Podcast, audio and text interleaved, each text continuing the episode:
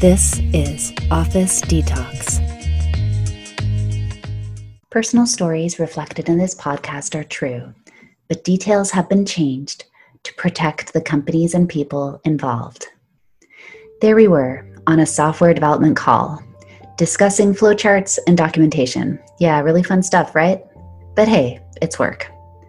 We were deep into the project. Right in the middle of a meeting, a question came up. We were all in a group meeting it was a conference call. It was the kind of question that upended everything that we were working on so far. To not get too boring with this story, let's just call the thing that we were talking about X. So, one of the trainees, which was the business that we were in, one of the trainees was on the call and she said, Did we plan for X? And then up piped Karen. Karen, yes, that's exactly the name that I chose for her, was a woman in her 50s who wore glasses, a colorful power suit, and Sally Jessy Raphael glasses. It was a throwback to the 80s, but not a terrible look. She was a consultant helping get requirements for the project. She had a long history in sales in the photocopying industry and had reimagined her career doing training seminars and whatnot.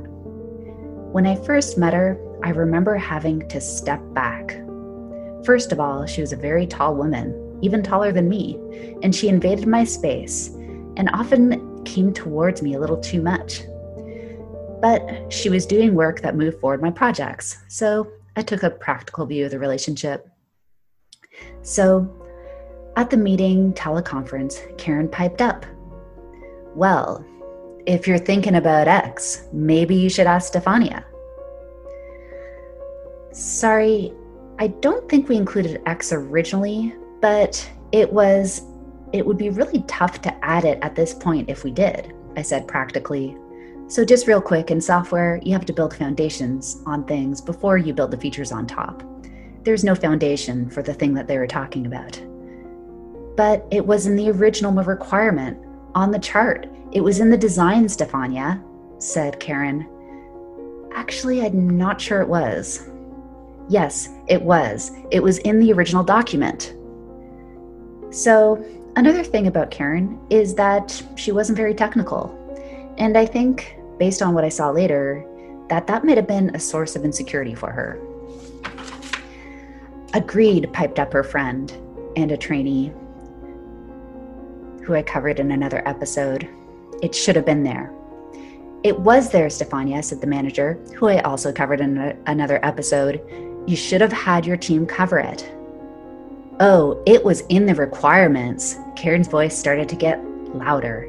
Even though she was not in the room, I could feel her getting close and my throat started closing. Stefania, we absolutely need to have this, some of the others started piping up. I'm not saying you can't have it, I mentioned, starting to stammer. I'm just saying it's a bit tricky if we try to add it now. You made a mistake said Karen, again getting louder and her voice getting higher. I think you have to admit that to everyone here. I'm. I. I'm sorry. And at that point, I was crying, which was the first time after 20 years or so of working in the marketing world that I actually cried in a meeting. Yeah, I had cried about work and frustration in my own time, but never in a public way in a meeting like this. It was kind of embarrassing. My tears were an uninvited guest. I knew it wasn't there. And spoiler alert, when I checked later, it indeed was not. But I also knew that they were not going to stop until I gave in, which is why I apologized. Well, you should have known better, said the manager. I don't completely remember what happened next. The others were joining in, saying what a poor job I did by not including it and what a big mistake I made. The berating of me probably went on for about 10 minutes while I listened in defeated silence. Finally, there was silence on the call. Honestly, I just wanted the call to end. But I looked at the clock on the bottom right of my computer and there is 25, 25 more minutes. We started to talk about other things.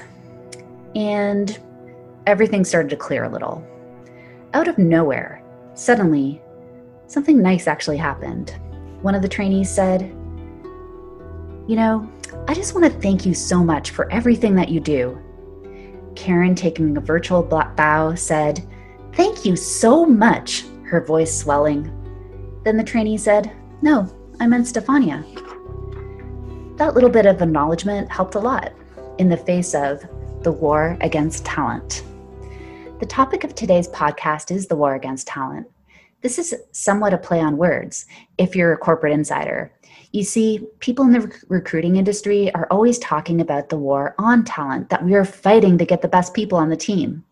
But in reality, there's a war against talent for with people hurting the talented people on their teams. I want to do a quick call out of all the talented people that are listening to my podcast right now. I'd like to do a call out to the young people new in their career.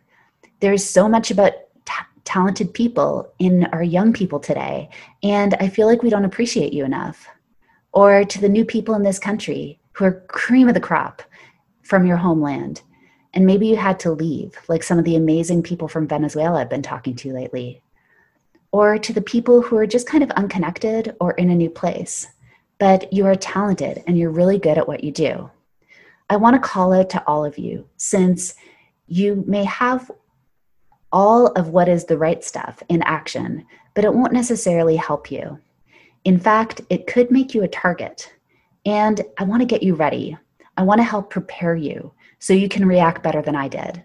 I want to give you a toolbox to get going in case you encounter a war against your skill, your grace, your youth, your beauty, and more. All is not lost. With this part of the Dirty Dozen, my darlings, there's still hope.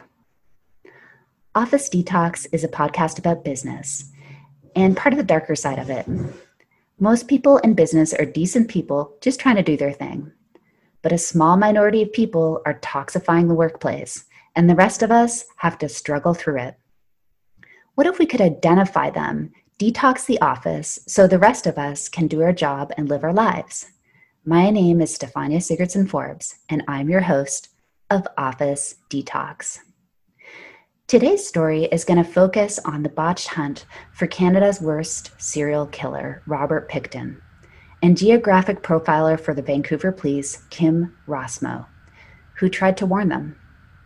I don't want to scare you or bring anything into this podcast that will make you uncomfortable, so I won't go too far into the crimes that occurred. If you want a full rundown on Robert Pickton, check out Kristi Lee at Canadian True Crime, who does a fantastic four part series on the case. In short, Robert Pickton was a farmer in BC and Canada's worst serial killer with six convictions. During the trial's first day of jury evidence, the Crown stated that Pickton had confessed to 49 murders to an undercover agent from the Office of the Inspector General who is posing as a cellmate. The Crown reported that Pickton told the officer he wanted to kill another woman to make it 50 and that he was caught because he was sloppy. He targeted disadvantaged women on the downtown east side of Vancouver, many of whom were in the marginalized Indigenous community. What I want to explore today is the fact that during the time that Pickton was active on the streets of Vancouver, the Vancouver police had a world renowned geographic profiler, Kim Rossmo, who analyzed the crime patterns in the area and sounded the alarm that there was a serial killer. Instead of heeding his warnings, Rossmo was ignored. To me, this is a very Canadian story. We are not a culture that puts talent on a pedestal. We are a culture that values stability, niceness, and being a good person, with performance relegated only to the sales profession. Though we talk a good game about achievement, we don't really treat our extraordinary people like we should. I honestly think we could learn a thing or two from American neighbors, though we do like to downplay their achievements as well, don't we? If we're being honest about ourselves. But I digress. I also want to digress a bit further to say that this crime is also very Canadian because it ignores the deaths of Indigenous people. And we have an epidemic of this as covered by the Missing and Murdered Indigenous Women Commission. I don't have the background to talk or write about the lives of Indigenous people, but there's an amazing podcast by APTN called The Disappearance of Natasha Lynn Starr, done beautifully by a Korean Jamaican woman called Natasha Okomo. Back to the war on talent. Most of this research comes from Petti Fong, reporter from the Toronto Star. So the article says a senior Vancouver police investigator who pioneered geographic profiling tried to warn residents in the downtown east side that a serial killer was on the loose and preying on vulnerable women. Kim Rossmo, who completed his doctorate in criminology while on the force and headed the Vancouver Police Department's geographic profiling section, wrote a public warning in May of 1998, said his lawyer, Mark Skwarok. So basically, Rossmo ran an analysis on the number of women who went missing and the number that were later found murdered. And he concluded that the most likely case was that there was just one murderer preying on women in the down and out east side. According to the Star, the probability that the extraordinary increase in the number of missing women could be attributed to a chance of less than 1% Skwarok told the commission. But despite Rossmo's belief that a serial killer found his victims on the downtown east side, his bosses in the Vancouver Police Department refused to publish his report. As a result of not listening to him, between 1998 and 2002, when Pickton was finally arrested, women continued to get killed. It's so egregious that it is just envy, a war on talent, to have one of the great minds in Canadian crime, there and his warnings going unheeded. Unlike many of us, where work is not a matter of life or death, in this case it was. And we have to think deeply about this, our cultural impact, and the consequences. Let's learn a bit about Rossmo. Dr. Kim Rossmo is a Canadian criminologist specializing in geographic profiling. He joined the Vancouver Police Department as a civilian employee in 1978 and became a sworn officer in 1980. In 1987, he received a master's degree in criminology from Simon Fraser University. And in 1995, he became the first police officer in Canada to obtain a doctorate in criminology. So, so far, Kim is seeming pretty impressive. His dissertation research resulted in a new criminal investigative methodology called geographic profiling, based on Rossmo's formula. This technology was integrated into specialized crime analysis software product called Rigel. Rigel, the Rigel product, is developed by a software company um, called Environmental Criminology Research Inc., or ECRI, which Rossmo co founded. In 1995, he was promoted to detective inspector and founded a geographic profiling section within the Vancouver Police Department. According to his employment lawyers, Tevlin, Lindy, and Curtis, throughout the term of the agreement, Detective Inspector Rossmo's service were requested and praised by numerous national and international policing agencies. The requesting agency paid all his travel expenses his presentations on training and sessions in geographic profiling were enthusiastically received locally, nationally, and internationally. Geographic profiling was the subject of extensive media coverage. Detective Inspector Rossmo was active academically, teaching criminology at Simon Fraser University and writing books, articles, and academic papers. Detective Inspector Rossmo received a number of national and international awards recognizing his contribution to policing, and the VPD was the recipient of several honors as a result of his work. So you would think that this is a guy that you'd listen to, right? He deserves it. He worked on the force 15 years, he has a master's and a doctorate. You would think that what he said would have held a ton of weight. And it would be a situation where it would be like, stop, stop, Kim's talking. Let's step back and take a moment. But no, not only did they not let him publish the report on Pickton, they also refused to listen to him on a number of levels. So, according to his lawyers, lawyers further, within the VPD, there was stiff resistance to utilizing Detective Inspectors Rossmo's talents. In January of 1999, Rossmo sent a memo to the inspectors in charge of major crime and special investigations, asking them to estimate the number of requests they would have for geographic profiling in the next year. One inspector returned the form with zeros marked in every category, and another inspector declined to respond at all. That resistance was unwarranted. Rossmo's skills and expertise were underutilized locally for the types of criminal investigations particularly suited to geographic profiling. There have been huge upheavals in the department on many levels based on the situation that I found throughout my research. And though the police in general are under scrutiny as of late, I've personally had my life transformed many years ago by a kind and helpful police officer who I'll never forget. So I'm not going to be down on police in general, but in this case, I think they should have listened to Rossmo. This is obviously, you know, jealousy being at the root right? You know, he has the education and the skills just, you know, that these other guys can't have. And in my situation as well, it was jealousy because, you know, these people that were kind of berating me, you know, simply didn't have the skills that I had and didn't have the understanding. So they just sort of like dismissed it and made it smaller than it actually was.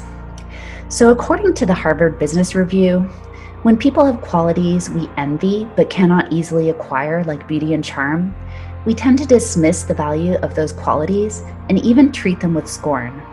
We make ourselves better by belittling the accomplishment of the person we resent. People also tend to distance themselves from the objects of their envy.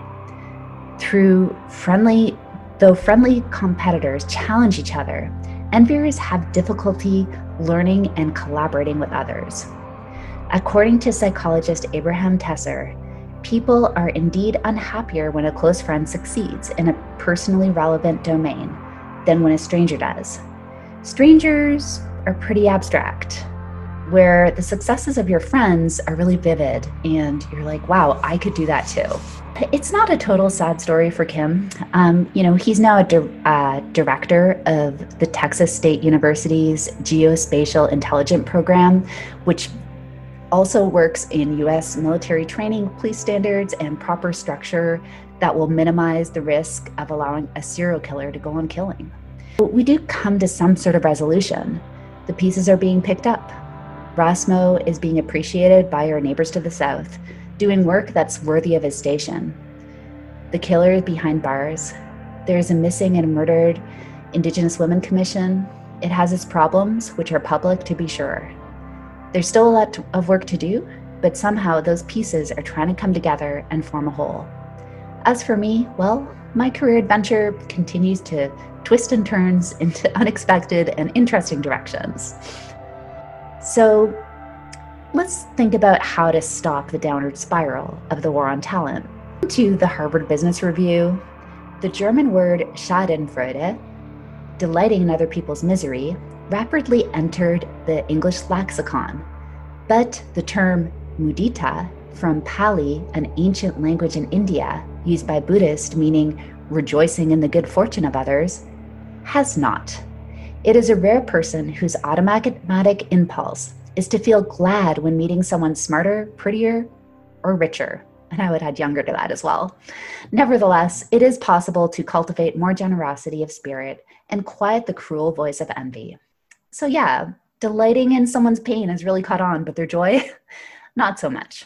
So, if you're a manager, how can you manage envy on your team? And, you know, I applaud the Harvard Business Review for giving us awesome tips like this, where, you know, sharing power and building up subordinates and sharing in their success creates an atmosphere of achievement. Even if you have a geographic profiler, who maybe your regular beat cop can never ever have the math skills to achieve that level of success, maybe there's another route for those cops to be recognized for their service and so on, which is just as meaningful and it matters just as much. In my situation, if I was being bullied for my innate, technical skills that others did not have, maybe good management could acknowledge these other skills needed to run the project I think someone, in my case, just checking the facts, taking a moment to pause the meeting to check if the requirements were there, rather than just devolving the way it did, would have helped a lot too. Then, if they were not there, we could all work together on a solution rather than someone else being the sad object of blame. These are all great ideas to get going and to really get people to manage their envy in healthy ways. And I think it's good advice for the elite institutions that are reading and living by the recommendations made by the Harvard Business Review. But in my view, there are not many like that, though I deeply respect the ones that do. In my situation, the management was full of narcissists, predators, and the like. So you're not going to get an outcome where they're really trying to care about this situation. In fact, as mentioned in my episode on narcissists, thanks for the downloads, everyone. I know you guys love that one. um, narcissists actually derive joy from these dramas and people pitting against each other. But it is worthwhile to think that a more humble environment where success is shared in the future. Hopefully, as many of the world's structures and institutions come down in 2020, and in the future, these narcissistic games and painful outcomes will be a thing of the past. Let's hope this is one of those things that crumbles anyway. And if you know someone in this situation, I would say helping out where you can, like the woman who called out, You're doing a great job in my meeting, is a great first step. If you're experiencing the war, I would say to build a support system wherever you can, whether it's social or based on shared achievements. Having that support system can help when others turn their back on you. So I really didn't have that in that job, but I try to build it every other place I go. Whew, that was a big one. Dear listeners, we've done it again. We got through nine of the dozen. Next episode, I'm going to take a look at addiction in the workplace, something that I've seen a ton of on a personal level. And I now I can see how it affected performance and toxified the workplace. Until then, I hope you're all well. And one final word. If you're listening to this and you feel like no one cares about you right now, it's not true. You matter, and they're the ones who are wrong. If you want to learn more about this project, please follow me on Facebook at Gravity Hub Team or on Twitter as Stefania Forbes. If you want to reach out and you want to chat, you can find me at Stefania at gravityhub.ca. Lots of love. Goodbye for now.